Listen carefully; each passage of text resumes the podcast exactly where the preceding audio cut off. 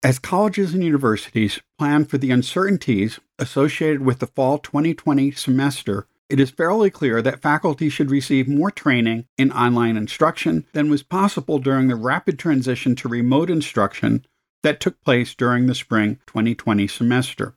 Most professional development programs, though, are resource intensive and cannot be easily scaled given current college and university budget conditions. In this episode, we discuss a less resource intensive professional development program in which groups of faculty complete two days of training to prepare them to efficiently transition their courses to online instruction.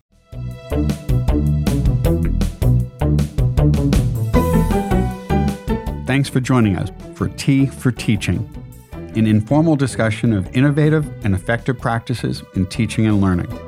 This podcast series is hosted by John Kane, an economist, and Rebecca Mushtare, the graphic designer. Together, we run the Center for Excellence in Learning and Teaching at the State University of New York at Oswego.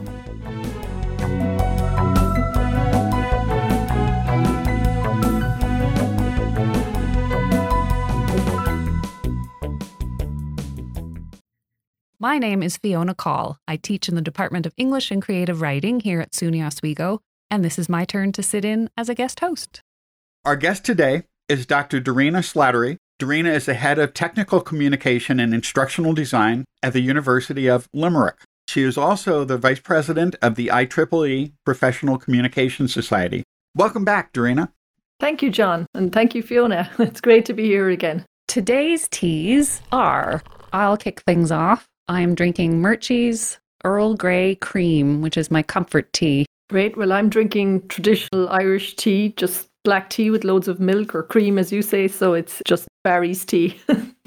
I'm very traditional. and I'm drinking an Irish breakfast tea, but from Twining. So it's a British Irish tea. That's the one I would always get if I'm in the US having a cup of tea. Yeah. I do have Barry's tea, but it's up in the office, locked away, along with most of our teas. Okay, okay. So, we've invited you back again to talk about the Duo workshops you have created for developing blended and fully online programs. Could you tell us a bit about these? Yeah, these are workshops that I first designed in 2014. One of our deans needed a certificate program to go online in a very short period of time, and the people who were going to be teaching on it were on campus teaching staff. So she wanted the program to go online. So she said we need to have some kind of professional development for those staff. So I suppose kind of took over a little bit in terms of I was very excited about this is the kind of thing I do. This is what I teach because I teach students how to design online courses. So I was really excited at the prospect of developing some kind of professional development for my colleagues. So I kind of took over it in 2014, designed and developed it, rolled it out, and I've done about 13 of them since then mostly to the faculty in my own university, but also one year I rolled it out to an EU funded project where we had colleagues in five EU institutions who were going to try and teach their courses online together. So they all attended my Duo workshop. They actually came to Limerick to do the Duo workshop that particular year. So essentially, it's like a one and a half to two day workshop. The length of it kind of depends on the group, depends on how engaged they are, maybe what they've already done before, if they have some experience or not. So I generally say one and a half to two days max, but usually by the afternoon of the second day, you know, things are wrapping up. And it's mostly facilitation led, but there's lots of activities I've built into it then as well over the years where I've tried to move it from being me telling everybody what to do to them actually trying things out as they're moving along and that they can see some progress happening with their blended or fully online course. So normally it's people who are thinking about moving a program online or developing a new online program that they don't know where to start. So they might have years of experience teaching on campus, but they've never taught online. So that's where then I'm asked, am I available and when am I available? And we work from there. Can you tell us what DUO stands for? Yeah, so I came up with the acronym. It stands for Developing UL, that's my university, online. So I kind of liked the duo idea as well because we're on campus mostly, but now we're going to be doing online courses as well or online programs as well. I've personally been teaching online for a long time, but most of my colleagues only teach face to face. Well, they're all teaching online now, but they weren't teaching online a few weeks ago. So everyone's an expert now. yeah. Have you been doing a lot of these workshops recently to help people move online? Not so much because when the pandemic struck, it kind of happened really quickly. So there wasn't time to kind of plan the normal duo where normally it's a face to face workshop. where you have everybody from the program team in the same room. They're all working on their laptops, you know, planning things. And then we do storyboarding, which we can talk about shortly. So what has happened was because it was such an emergency, like this week you're teaching on campus, but next Monday you have to teach online the university came up with other forms of professional development that would just kind of get the urgent things out there, like how you would do a meeting online instead, or, you know, how you would add audio to your PowerPoint slides and stuff like that. So I'm part of another group, a forum in the university that we all rolled out lots of different webinars and things like that. But now we're starting to plan for the fall in case things are online. And that's where now we'll start planning and we can schedule things a bit easier than it just, there was no scheduling time at all. It was just panic, really. for a couple of weeks there. we experienced something very similar here. Yeah, yeah. But I would think that a one and a half to two day workshop could be a really nice model for campuses that are uncertain about what's going to be happening in the fall to help faculty transition, which is one of the reasons why we wanted to talk about this in light of this transition and about the uncertainty that we're facing in the fall. In these workshops, you help faculty develop learning objectives based on Mager's three characteristics could you define these characteristics for those who aren't familiar with this approach? Yeah, so I suppose take a step back. First, when I initially started running these workshops, I used to talk about Gagne's learning outcomes and the five components of a really good performance objective. That's because I teach that kind of stuff anyway and I'm interested in it, but I actually found it was nearly a little bit too much for faculty who, you know, they were coming in wanting to know what tools to use, and suddenly they were talking about what learn capability verb to use with their objective and stuff like that. And they kind of want to get past that. So I had to kind of meet them midway and say, right, you don't want to do all that stuff that I think is really important, but I'm going to give you an easier version of it that still will kind of partially address that concern. I was not going to leave out the objective side of things and the learning outcome side. So Mager's model then was the other model that I normally talk about even with my own students. And that's, I suppose, simpler and easier to understand. So that he recommends that a really good objective would have three components. It mightn't have all three, but there are three possible components. It will always have a performance, which is your action verb, like what is it you want the person to do. Then it may have conditions associated with it. So, like you might say, without the aid of a calculator, compute X, Y, Z. Or it may have other criteria. So instead of saying at the end of this lesson, you'll be able to speak French. You might say you'll be able to speak fluent French, or that you will do a particular task within 10 seconds if you determine that the 10 seconds are critical to the performance of that task. So I'm just trying to get them to think more because, in my experience, I mean, I'm the only person of all the colleagues I've spoken to who actually has objectives for all my lectures. I have objectives for all my assignments. Most of my colleagues would really only have objectives on their course outline at the very start. Like, this is what we're going to cover. And at the end of the course, you'll be able to do these things. Whereas I'm very much about telling students the purpose of everything we're doing. And that's kind of good practice. But a lot of people just don't know that. So, you know, we can't blame them for not knowing that yet. So I'm trying to kind of get them thinking that way that everything you get your students to do needs to be aligned with the learning outcomes, that you need to be very clear when you're articulating what you want them to do. Because I think back to when I was in school or in college and you got your feedback after an assignment and you're kind of aggrieved that I didn't know I was supposed to compare and contrast. You didn't say compare and contrast, you said discuss. So I discussed. So I used to remember feeling upset about those kinds of things that I didn't know that's what you wanted me to do and I would have done it if I had known. So it's our responsibility really as teachers to tell them what we want. Now, whether they do it or not is up to them, but if we haven't articulated clearly, there's going to be a problem. So that's why I give them that aspect of the objectives, and they seem to kind of grasp that and think about it a bit more. And I often notice they start revising their objectives and their outcomes because I talk to them about Gagne's five learning outcomes as well. And most of them are teaching cognitive outcomes, but you know, some of them are teaching psychomotor skills and attitudes and so on. I've kind of noticed over the years a lot of them are writing learning outcomes because they're required to write them for program accreditation but they have no background in it. They don't know why they're doing it. They're maybe just kind of copying what colleagues have written for their outcomes and so on. So again, I kind of managed to sideline that stuff into the Duo workshop as well, because you'd see a lot of them thinking, oh, I didn't know we were going to cover this, but actually that's great to know that. I didn't know that's why we do it this way. So Mager's is the kind of softer version of Gagne's five more difficult components even though they're probably even more accurate. So that's the performance, the conditions, and the criteria are the three components you could have in a good objective. You won't always have conditions, you won't always have criteria. So it's really important as well that people don't just add in something like within 10 seconds if 10 seconds isn't critical to the performance. So again, it's just about being very clear to your students so they know what you expect of them. I like the way in which this opportunity for faculty or instructors themselves to learn something new becomes the moment when they can actually articulate what it is they want students to do. So I like that there's a dual, I like playing on the idea of the duo. yeah. I was really shocked at myself when I came up with that name. yeah.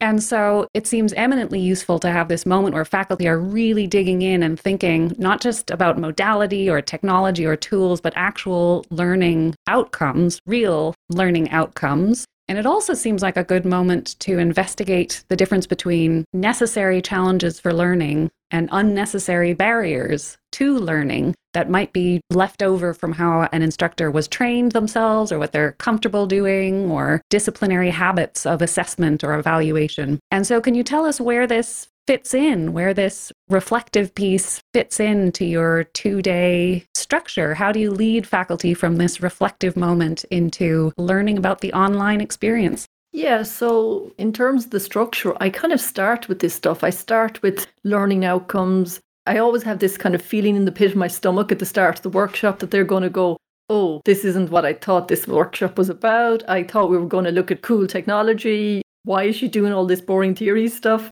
But I kind of have to get them on board and say, look, bear with me. This is important that you do this. Most participants, you can see them thinking, oh, okay, I, that's not what I wanted today, but actually there's value in it. And now I need to revise my learning outcomes and objectives. So I get from that, and then I move towards things like Gagne's nine events of instruction, which is kind of practical steps that you do when you teach. And then I move them a little bit more towards like what kind of resources what might we find online that you could use with your teaching. And then I move towards them maybe coming up with ideas for activities they might like to do online but they don't know how they would do it yet. They don't know how they would have class presentations online, but they're hoping I'm going to tell them. So we get to that as well. So it's kind of bit by bit moving towards what they came in for, which was tell me how my course can be online.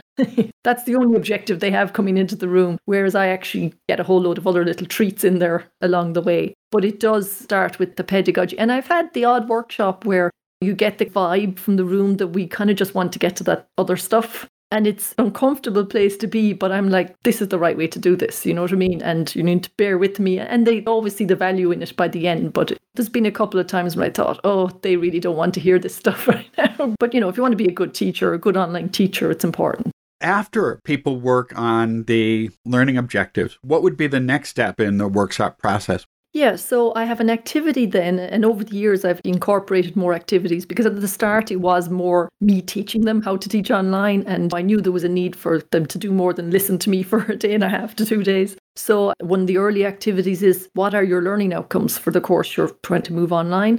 The activities that you're currently doing, if it's a current on campus course, for example, are the objectives and the activities aligned? If they're not, how might they be? So they complete a, a, collaborative Google Doc at the same time. Now, I have a hidden agenda for using a Google Doc. I know we all use Google Docs all the time now, but a huge amount of people have not collaborated in a Google Doc. Maybe they have in the last few weeks. Things have changed a bit in the last few weeks. A lot more people have been exposed. But normally, a lot of faculty wouldn't have any need to do that.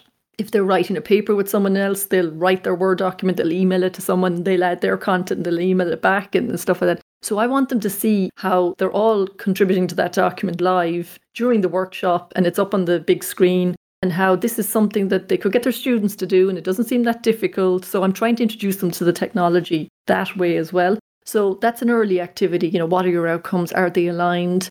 Then I kind of move towards the events of instruction. So the events of instruction are really a simple list of nine events that you should try and carry out in any teaching, whether it's face to face or online. And we do a lot of these anyway. So even if you've never heard of Gagne's nine events, you're probably doing them as a teacher does. But there are a couple of them that you might forget about or that you might not put much emphasis in. So I find it really handy to just think of those nine steps in my head. So the first thing you need to do is get the attention of your audience. Also, related to that, by the way, you have to maintain the retention, which we know as well is another challenge. The second thing you need to do is inform them of the objectives. That's one that a lot of people leave out. They have their objectives on their course outlines, but that's the end of the objectives until the semester is over. So you need to tell them why you're getting them to do this activity, what they're going to learn in today's lecture, why it's important. You need to stimulate recall of prior learning. That's something that I see a lot of my colleagues leaving out. They forget to say how this material is connected to what we did before or what you did in some other course. Then you've obviously presenting the stimulus material, which is the course content, and there's a whole world of theory about how best to present your content. The next step is providing guidance. So telling them clearly what you want them to do, where, when, how, and so on. Eliciting performance is not the same as the formal assessment. That's like getting your students to engage regularly, which we all know we need to do that more often. Giving them feedback, then the formal assessment, and then the one that is often forgotten about the final event is enhancing retention and transfer. So I'm sure we've all taken courses where years later we realize why that thing was useful because the teacher never told us, but we've just done something and suddenly oh, it all makes sense to us. So the enhancing retention and transfer is another one that people really do forget. They feel once they get to the assessment that they're done and that there's nothing else to be done. So I really like that list because I can use it in my face-to-face teaching and in your online teaching. And if you're trying to think like, am I missing anything? Have a look at those nine events of instruction. I'm personally a huge fan of Gagne's work, so I kind of talk about Gagne constantly. He was very particular, very organized, very structured, and so on. If you're like me, you will love that. Other teachers are a bit more freelance. Maybe they mightn't like that structure as much, but it's great to know that there is a template there that if you're not sure what to do, that you can consult it, you know? It seems really useful to have something that crystallized, I suppose, about what you're trying to do in this new environment. Are there any of those learning events, those events of instruction that are especially challenging online?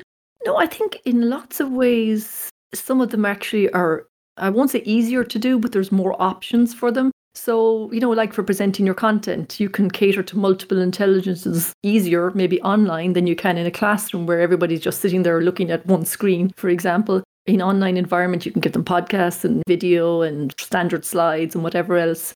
Certain things will be maybe more complicated because there's a technology layer in between, but then there's also more options because of the technology layer in between. So, you know, getting people to perform, I mean, we know there's a wealth of activities you can get students to do online, but you still have to devise all of those. You still have to come up with activities and then have the technical skills, know how, whatever. You need to pick the right tools and so on. So, there's a huge amount of decisions to be made before you can do some of those events online. But if you make good decisions, it'll be possibly even richer than it might be in your class. Again, it depends on what kind of a classroom teacher you are. I mean, some people are excellent classroom teachers and there's nothing that needs to be improved. But for a lot of us, there's nearly so much choice. That's kind of daunting when it comes to teaching online. Just tell me which tool I should use for feedback. Just tell me which tool I should use for my lecture slides. You know, it's those practical urgent needs right now that most people are concerned with, not maybe the bigger picture sometimes. I think one of the things we've been talking about in terms of this emergency distance teaching situation is how to manage cognitive load for students, right? They're dealing with so many other things, let alone this complete shift they didn't choose, they didn't ask for. Yeah. But it's really important to think about that from an instructor's perspective as well, that we too can be totally overwhelmed by choice, as you say. Of course, yeah. And that's something that I've really seen in the last few weeks. And as somebody who's been teaching online for a long time, in some ways, this was an easy transition for me the last few weeks. But in other ways, there were moments where I was really overwhelmed by the amount of resources that were being sent to me on a daily basis about here's how to do your online lecture, you know, here's how to have a meeting, use this tool or use this tool. There were days when I just thought, oh my God, I feel so overwhelmed. And I wasn't even looking for that information, but it's been thrown at me, you know. and if I was looking for it, I, I don't know if you'd present it to me at the right time anyway. So I've thought several times over the last few weeks, there must be people who must have just gone, that's enough. I'm just going to go with the first tool that's recommended to me. Or if Mary, who used to sit beside me, says she uses Microsoft Teams, I'm going to go with Microsoft Teams, or I'm going to use Zoom because that's the word I'm hearing about all the time. And I think there is a problem with all of that as well, you know, and we'll probably see those problems emerging over the next few weeks and months where people just were so overwhelmed with choice and everybody trying to help. I mean, myself included, I was creating resources and sharing them with people as well. So I'm just as guilty. But for most people, you have a problem right now. You just want the resource to solve this problem right now. You don't have the headspace when this is thrown at you to go back and evaluate multiple tools and pick which one appeals to you personally. You know, you're just going to go with the most popular tool or the one that's supported by your IT department or whatever. So the overwhelming thing has really been on my mind the last few weeks. And how did people make decisions about what to do? For our university, Zoom isn't actually officially supported by our IT department, but because Zoom was mentioned so many times in that first week, everybody said, right, I'll do Zoom. and then suddenly it was all over the internet that there were problems with Zoom and people started to panic. But, you know, they'd committed to Zoom and they didn't want to undo Zoom, you know, two weeks later. So there's a lot of that. I'd love to get into that to find out, you know, what were you thinking at those times when we were throwing all these resources at you? Absolutely. This might be a good moment to come back to the wonderfully mindful structure of the two day duo experience. So, you've described bringing instructors in with this theoretical framework for thinking about their teaching, and you've described some of these exercises. How does it continue? Where do you take them next? Okay, so say when we've come out of Gagne's events of instruction and I've spoken to them about different types of assessment options that you have, including some of the traditional ones that move online, like essays are just as good online as they were in a classroom environment. But I start talking to them then about, for example, possible social media assignments you could do, e portfolios, podcasting, reflective blogging. And I show them examples of those with my own students. That's when they start to get kind of excited then because they can say, okay, I've heard these words e portfolios, or I listen to podcasts all the time, but I've never created a podcast. I don't know what you would do, what software you need, do I have to buy equipment? Really, most people are at that basic level. And I want them to know that that's okay, that most people are at that basic level.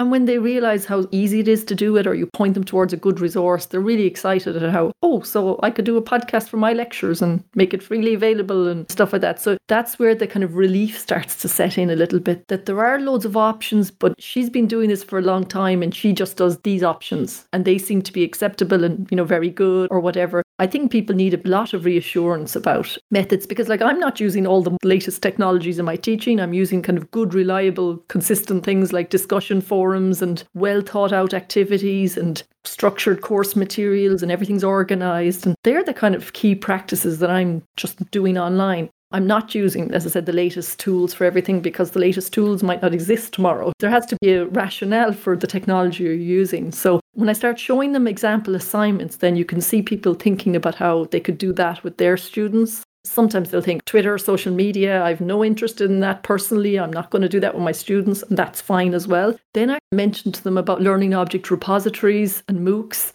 a lot of them still wouldn't have done MOOCs before. You know, they might have heard the word MOOCs, but never engaged in a MOOC. Most people don't haven't really heard of learning object repositories, so I showed them some examples and I try and customize the examples to what their discipline is. So I'd show them some economics resources that they could use if they're economics professors. And then suddenly it's like, wow, we can use those for free in our courses and we don't have to develop them. That's good. So that's another activity they do then. I give them a little bit of time to have a browse because I know myself, I mean, there's so much material available online, but I don't really have time most of the time to actually look for stuff. So I just end up inventing it from scratch myself. So I just give them a little bit of time to dabble. At least they've looked at a MOOC. And there's two reasons why I get them to look at MOOCs. Number one is to make them aware of what MOOCs are and that they could engage in professional development themselves or study something they've always been personally interested in, but also to see how someone else teaches what they teach. Because you get great ideas when you see how somebody overcame some kind of challenge that you personally have in your class. So that's moving in then to the online assessments. I've moved into here are some online resources you can use that will help you. That's kind of roughly where the first stage of the workshop ends. That's the kind of course planning and design. Like, what could you do and what are the options, kind of a thing. The second part is the course delivery part. So now you kind of know what you want to do. How would you do it? So I talked to them about Gilly Salmon's. She has a five stage model of teaching and learning online. So I show them the different phases that learners typically go through as they're studying online, like from being afraid to access the technology and not knowing what password to use, etc., to kind of maybe reaching out to some other classmates, to then starting to share resources about the assignment they've just been given, to then trying to solve problems and do knowledge construction, right through to kind of developing as independent active learners. So I go through that model as well and kind of try to reassure them as well as that, you know, you will have learners at different phases at different times don't feel this is you doing something wrong, that there are different phases. This is well known, it's well researched, and so on. So I'm trying to constantly say to them, you know, you're going to encounter these different issues along the way over the coming years. And just know that they have been documented before as being common problems. Because people tend to blame themselves immediately when they have a problem teaching with technology they always say, Oh, I'm really bad with technology. It must be me. It must be my setup. And it's often not. Like, I've had so many bugs and problems with software the last few weeks, and I'm quite technically capable. And I'm pulling my hair out sometimes with technology. So I'm thinking, if you're new to this, you know, you're just going to be blaming yourself or think, oh, I just can't do this. Or, you know what I mean? You're just going to pull out too soon. So I talk about Gilly Salmon's five stage model. So it's kind of the practical things you can do to help learners as they move through the phases. And I also talked to them about Gilly Salmon's e-tivities. So the e-tivities are structured forum based activities. I think we did our other podcast on that. We'll include a link to the earlier podcast in the show notes. So I won't go through all that again, but they're just basically activities that are structured a certain way and they're usually housed within the discussion forum. And you can get students to do potentially anything in an activity, whether it's collect soil samples and come back and report on it, or have a debate, or whatever it might be. So I showed them examples of those and how I use those as the ongoing assessments in my own online courses. And then I kind of wrap up that course delivery section then with kind of some best practice guidelines, kind of tips that I've learned along the way. Do this, don't do that, or you should consider this as well as, you know, other people's guidelines as well. So that kind of brings you then to the end of this is how you design and plan how you might deliver it. And then the third part then is where I kind of get them to do more work and it's me relaxing a little bit and then kind of storyboarding their courses. So the storyboarding then is when I tell them to turn off their laptops for a while because they're all probably answering emails while they're listening to me at the same time. So they turn off their laptops. And so I'm basically following actually Gilly Salmon. I'm going to mention her again. She's not paying me, by the way, for mentioning her so many times. but she has a course design approach called Carpe Diem, and it's for designing online courses. It's been around a while. So, one of the features of that kind of workshop was the A3 flip chart paper, different coloured post it notes and markers, and literally drawing columns for each week of your course, writing in the topics you're going to cover each week, discussing them in a group. I find that a lot of my colleagues there might be an initial program design team meeting, but once everybody has been assigned their course, they tend to go off and do their own thing. And there doesn't tend to be like regular discussion about, well, what assignments are you giving your students? And are you doing reflective blogging? That's great. I can continue from where you left off. It tends to be everybody working in silos kind of once the program has started. So this is a great opportunity, even though it's at the start, for people to actually talk out loud about, well, I would love to do this or I'd love to do that, but maybe you should do it because it would make more sense in your course. And they have that conversation over the course of several hours. And it's something that doesn't happen a lot. It usually might happen by email, but not in a room where everybody's literally kind of brainstorming together about what to do and when. And that's when they also plot out then when their assignments are going to be issued and the various activities or e-tivities. So I kind of convert all my participants to e-tivity fans by the end of it. So a lot of them use that kind of model because they know it works for other courses in other programs in UL. So really the kind of agenda behind the storyboard is that when you walk out of the room, you have a big sheet of paper with what you're going to do every week, what kind of activities you've committed to. Are you going to do blogs or podcasting or portfolios or standard essays via the LMS, whatever it might be? But they have a template ready. They know what they need to do. They have an action plan. They might not have tried all the tools out yet, but they know that they don't need to focus on Camtasia or they don't need to use Zoom for their particular cohort or whatever it might be. They know what is a workable model by the time they leave the room. So that's kind of why I like to wrap up with the storyboarding side of things. And you have that collaborative aspect because most of your development has been within individual programs where they're all teaching the same subject. So there's a yeah. lot of opportunities for feedback. There is. Would that work as well if it was a more mixed group of faculty? I've done them with mixed groups as well. So I've done some from my own faculty where there's been lecturers in languages, history, politics, public administration. Obviously, each discipline will have their own concerns. So the language teachers are going to be really concerned about how to do oral examinations online the politics people might be more interested in debates and discussions online. So the individual questions will be a bit more tailored to their disciplines. But it has worked. But usually, when people come to me to do this workshop, it's we want to move this program online. Can you do one of your workshops? And then I say, right, this is on economics, or the last one I did was on artificial intelligence, machine learning for finance. So it's a new master's program that's starting in September, hopefully. And they had one of the courses on that program is already online on another program,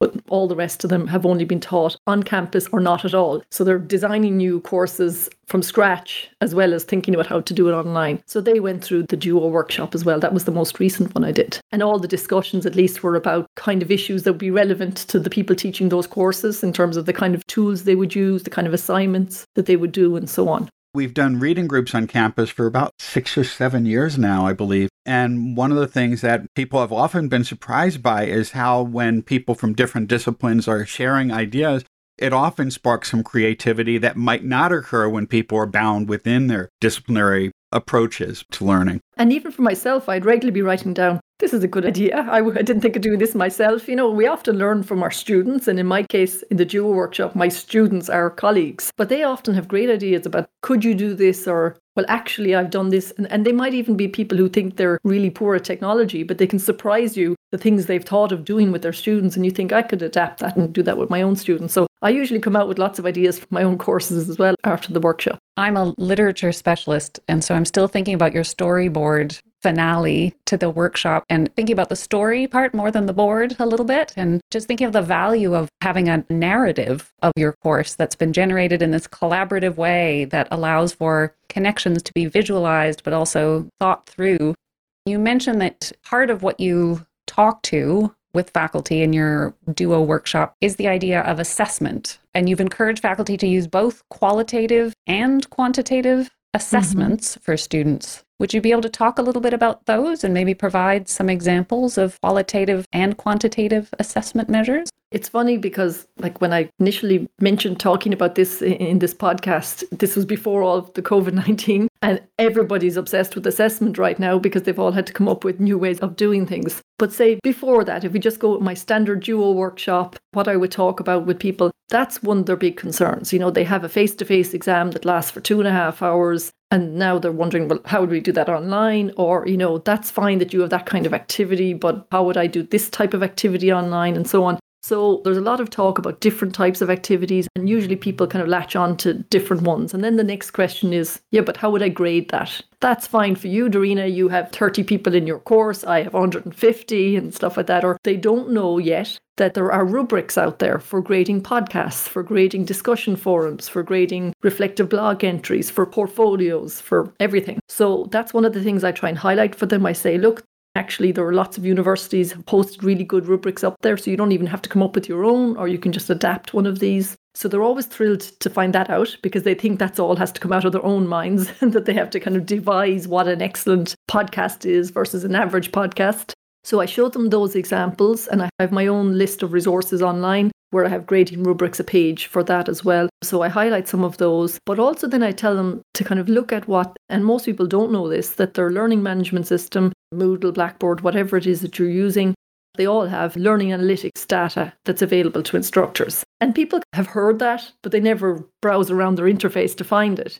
So I would just show them examples of the kinds of things you can find out about your students. So let's say you decide you want to have 5% or 10% going for online participation. They're thinking, well, how would I grade that? You know, that's going to be really tough. So I say initially start off with quantitative data. Look at your LMS. You can click on an individual student's name. You can see how often they logged in, how many words they wrote in each posting, for example, how many files they accessed, all of those kinds of basic quantitative things you can use. And if it's a low number of marks that you're giving for online participation, the quantitative might be enough. So that's stuff that they might have manually done if you don't highlight it for them. They would have possibly copied and pasted all the postings and done a word count inside in Microsoft Word.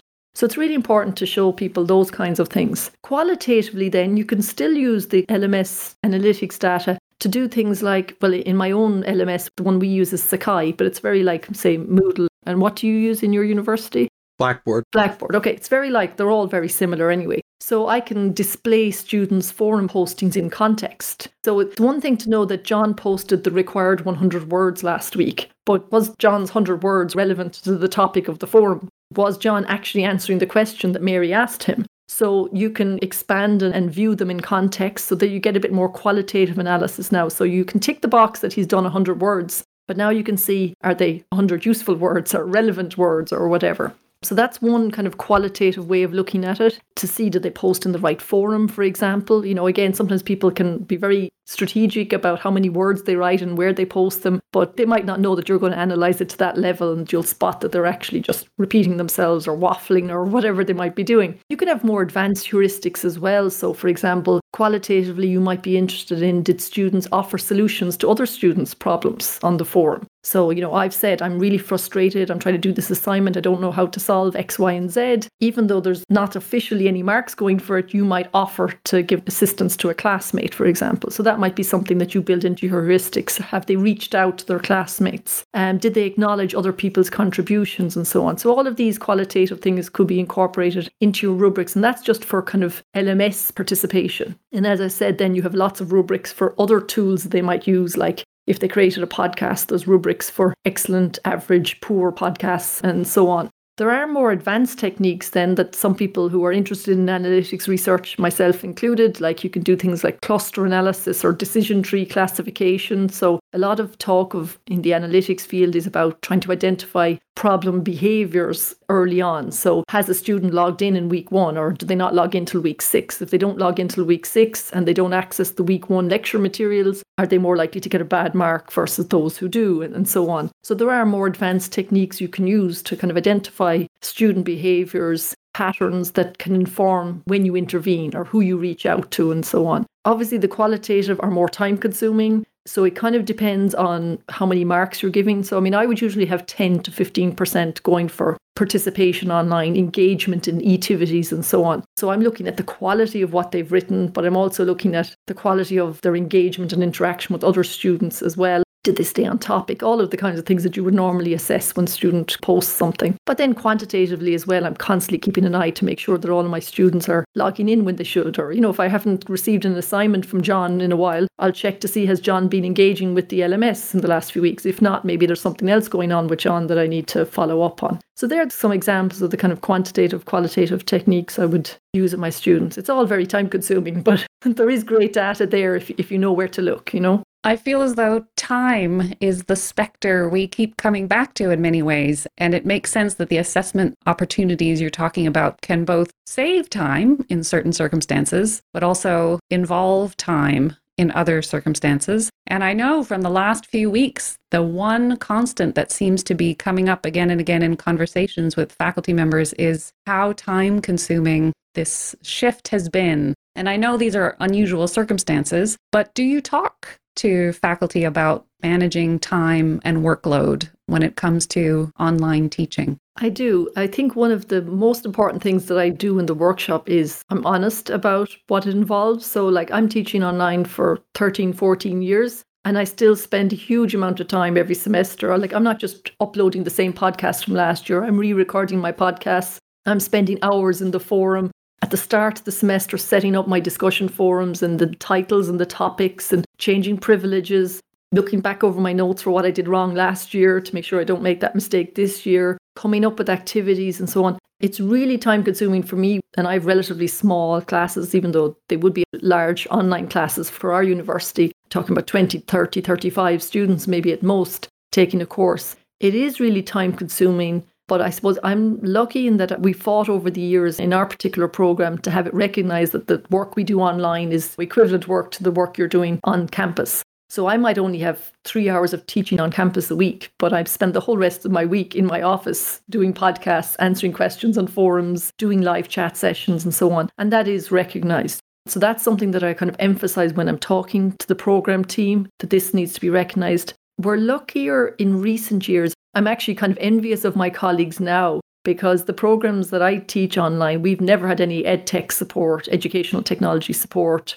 Everything that was done, all my courses are all done by me. You know, I don't have somebody that I can say, here are my slides, add my audio to it. you know, that's like pipe dream for me. But in more recent times, like in the last two or three years in our university, there's been more educational technologists hired for the individual faculties. And in some cases, some programs have got their own educational technologists which means then that person does a lot of that hard graft. You know, if you're having a technical problem and you've written your slides and you have your notes, but you don't have time to fiddle around with software, there's somebody who could do that fiddling around for you. So they have that advantage, I suppose. And in some cases, in the bigger programs, they have tutors that they can hire if the number of students increases. Again, that's something I've never had. That's what the Open University has. That's why they're so good at what they're doing, that they have small groups dedicated to individual tutors and they look after them all the way through. So the subject matter expert or the lecturer, the professor doesn't have to do all of those other things as well. And that is kind of what we should be doing. That's the model we should have.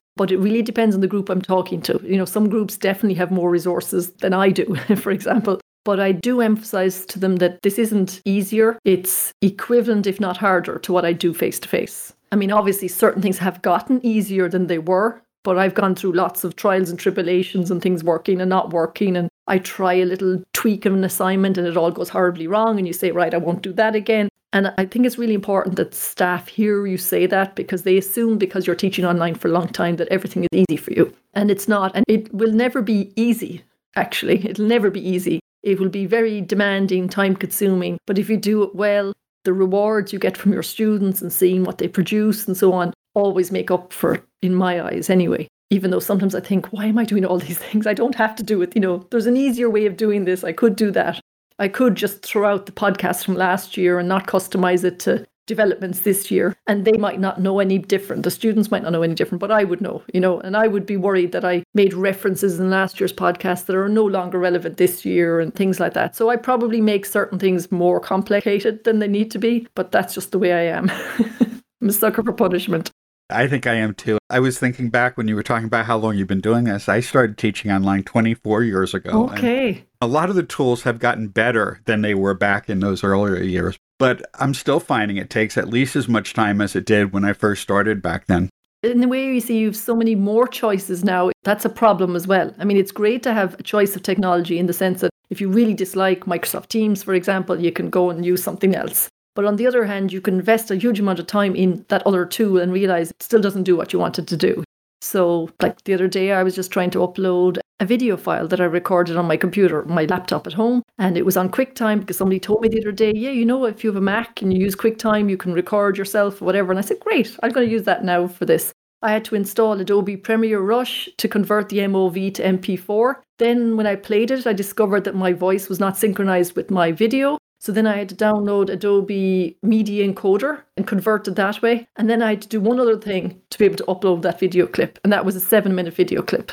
and I was thinking, I am putting my hair out and I'm an expert in this. What is everybody else going through?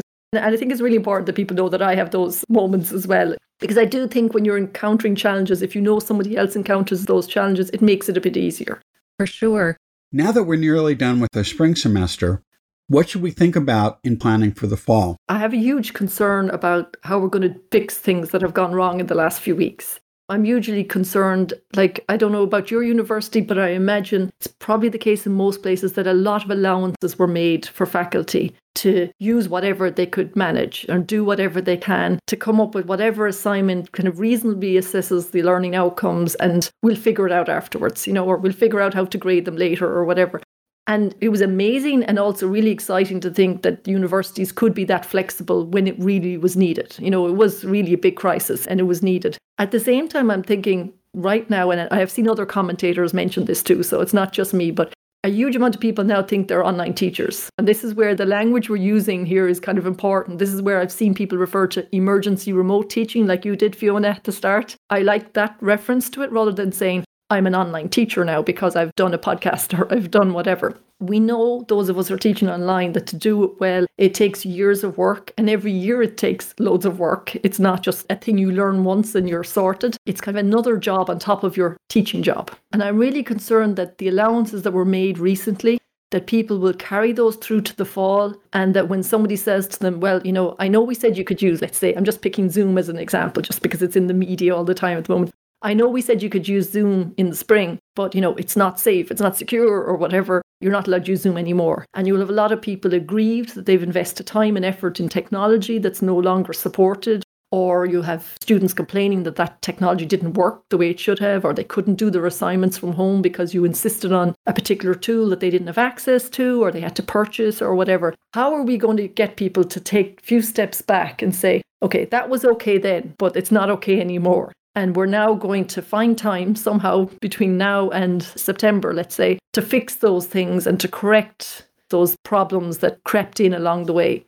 And so that's why I'm talking to my own faculty, even because apart from the whole university, even within my faculty, there's lots of people to look after. So within my own faculty, I'm thinking they need to be doing duo workshops over the summer. You know, they need to kind of know that's fine, you've tried out these things and you now know more than you would have six months ago if this hadn't happened. But there are problems with some of what you've done. There are brilliant things, and they'll have discovered things that I don't know about myself and so on. I'm just worried about how that conversation happen? How will we not sound like we're being critical of people who did their best under exceptional, stressful circumstances. So that's kind of one of the research papers that's floating around in my head at the moment. That the language we use will have to be very careful because they've been given permission to do it whatever way they can manage. But does that mean we just let them do it whatever way from now on? I don't think so. There wasn't much choice at the time, but now there's time to plan.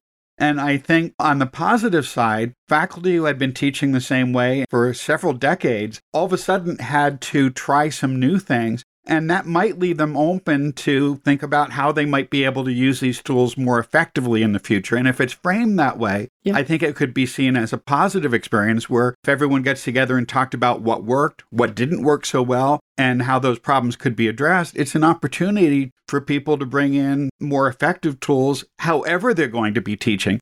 And we don't really know what that's going to be like for the next semester or two but at least it will give us more time to plan and more people to reflect on their experiences and perhaps learn from those experiences so that it may not be seen as a constraint if there's direction saying this tool was used, but perhaps there's a better way of doing that because I think everyone right now is questioning how this is working and what could work better. Yeah, we don't know yet how well it's going to work. You know, our students still have to submit their assignments, we still have to grade them all. You know, we could be in for a big shock, we could be in for a pleasant shock. we could realize that actually the students did so much better because of this other alternative way of teaching them and assessing them. So there's lots of exciting things we could find out yet. But it's how we'll have that conversation, how we'll frame it. That will be interesting because there will be people who did not want to use technology, who clearly never had plans on using technology have been forced to use it. They're going to look for any opportunity they can to dismiss technology as all useless and pointless and doesn't work when you want it to and so on.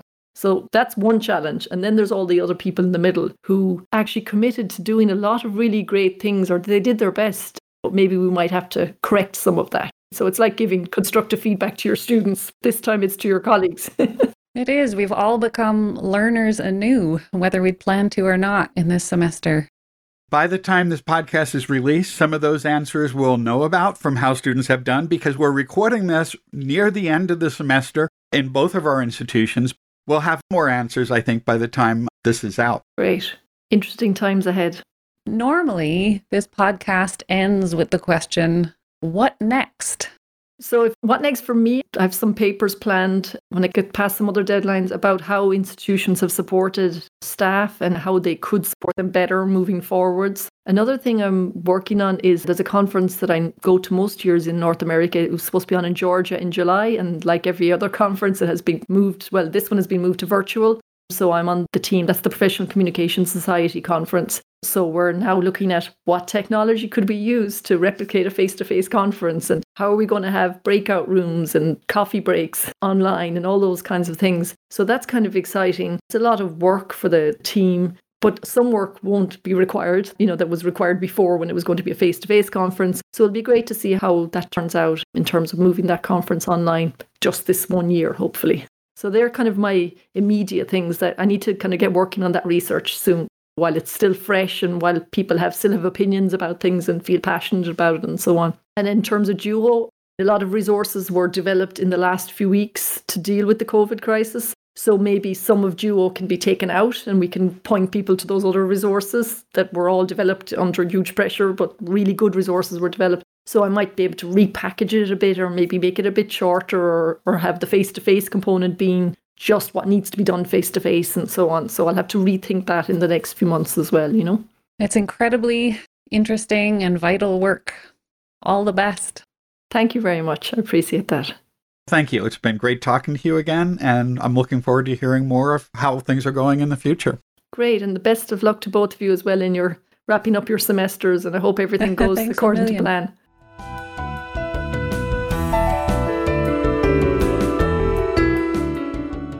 If you've enjoyed this podcast, please subscribe and leave a review on iTunes or your favorite podcast service.